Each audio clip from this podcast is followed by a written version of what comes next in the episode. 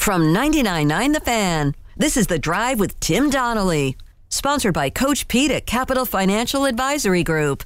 Visit us at capitalfinancialusa.com.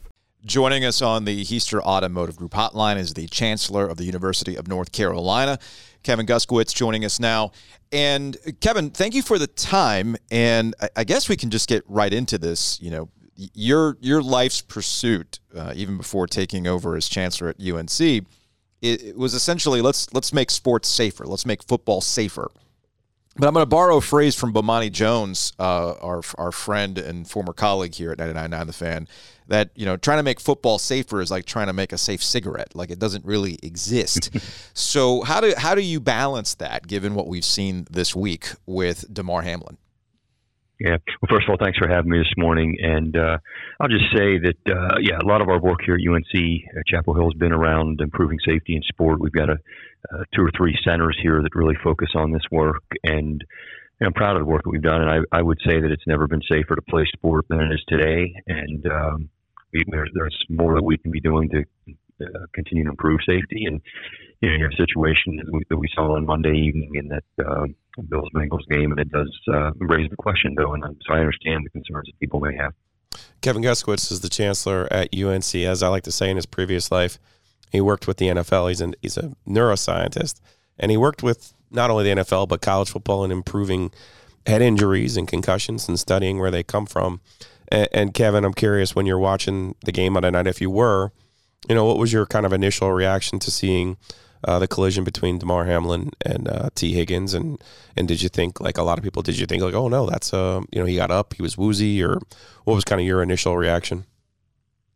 Yeah, I was watching it, and uh, as soon as uh, we realized that this was more severe than uh, the the typical situations we see, I mean, it's it's it's not that uncommon to see.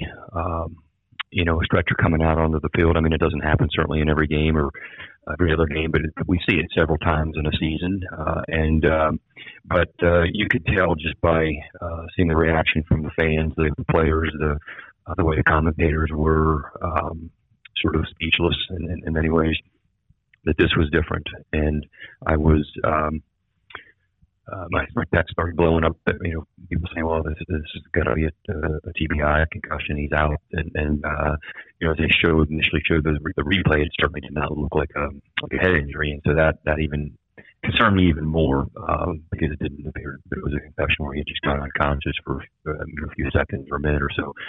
But um, uh, uh, it's uh, it's it's a very very rare uh, event, uh, which is why you know how many times this week did we hear this is an unprecedented situation? And if you think about the number of game exposures in football in a given year uh, at all levels of play, from high school up through the pros, um, you just don't, you know, thousands and thousands of game exposures uh, in a year that uh, you just don't see that. So it was it was concerning, and it's been a tough week, but uh, I do think the league's handled it well, and um, I'm pleased to see that all the focus has been on.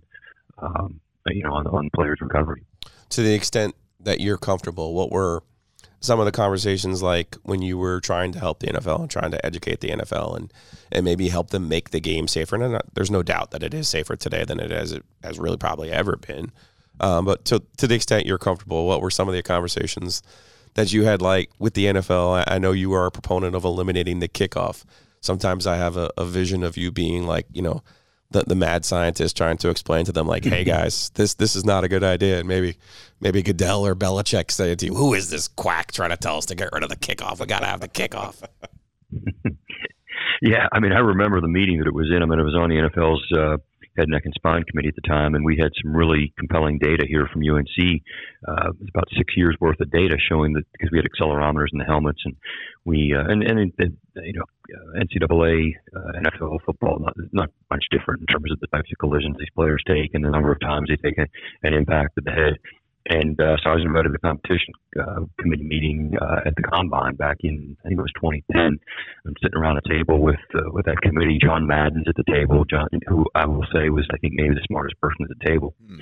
uh, asking really good questions. And uh, and I just put the data up there. I I, I was uh, smart enough to know that I couldn't come with a slide set. Like I'd go to a medical meeting and present uh, 50 slides, would have put everybody to sleep, and I came with about five slides and uh, and with some video on it and showing that uh, clearly the kickoff was the most dangerous play in football, and that if they were going to take this seriously, that they began to put some changes in effect. And uh, within within two months, uh, they had uh, changed the kickoff rule, moving the kickoff line up from the 30 yard line to the 35 yard line.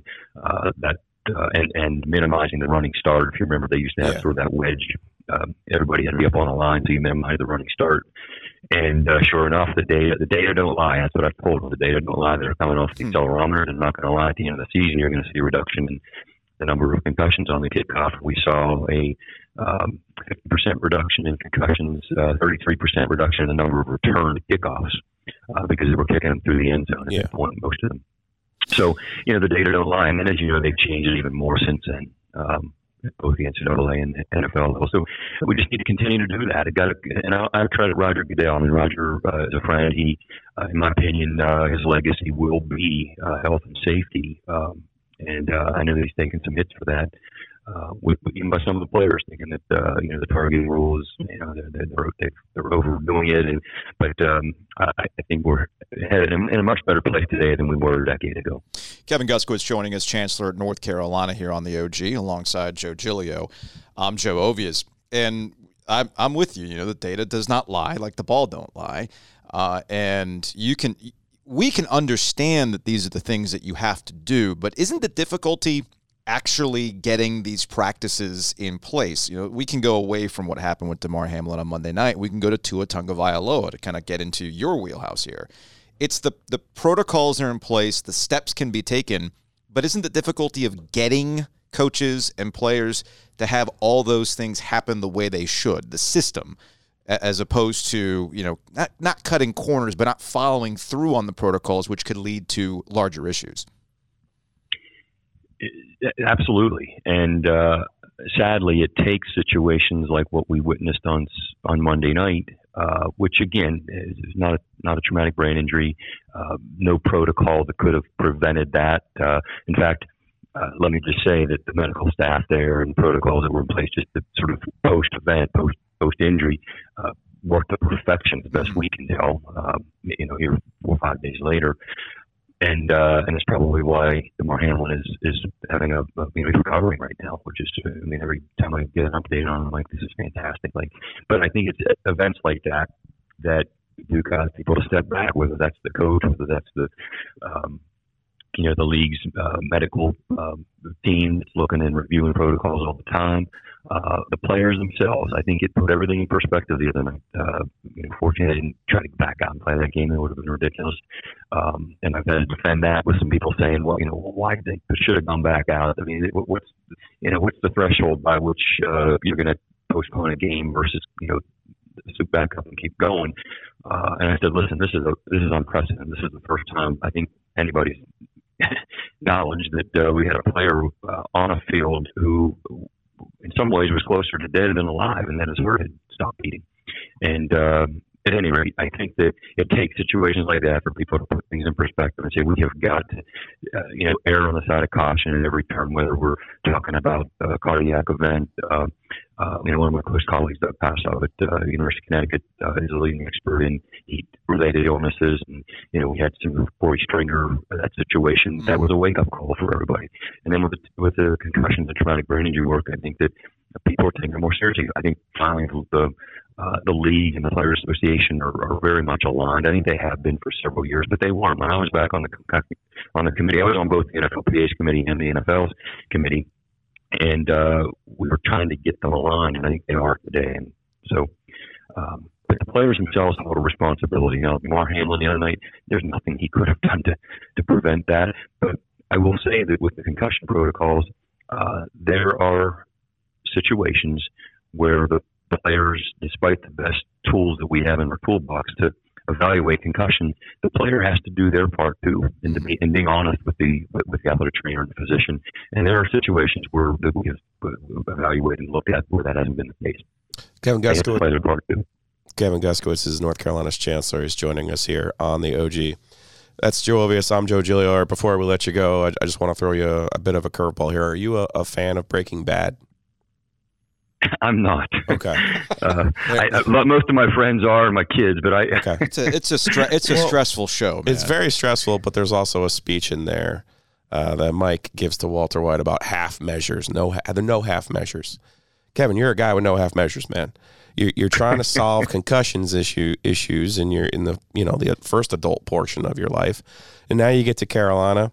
You got Silent Sam. You got a pandemic, and then Roy Williams retires. Like you, you got to take it a little bit easy, man. You got to give yourself a little Well, bit of a break. I've always said easy is boring, and uh, I, I'm, uh, I'm I'm not getting bored. I love this. I love the university. I love I love the role that I'm in right now, and uh, and this is a great uh, university. It's making a difference in, in a number of fronts. Uh, I'm proud to say that we're doing a lot of good work on the sports injury front, but I could point to uh, two dozen other areas where I think we're leading in, and, and proud of that. So, but I appreciate it. Kevin Guskowitz, UNC Chancellor. We appreciate the time. Very insightful, and uh, hopefully, as you said, uh, lessons learned, and, and players uh, will follow suit as well, along with the league following suit. Well, thanks again for having me, and uh, I hope you all have a great weekend.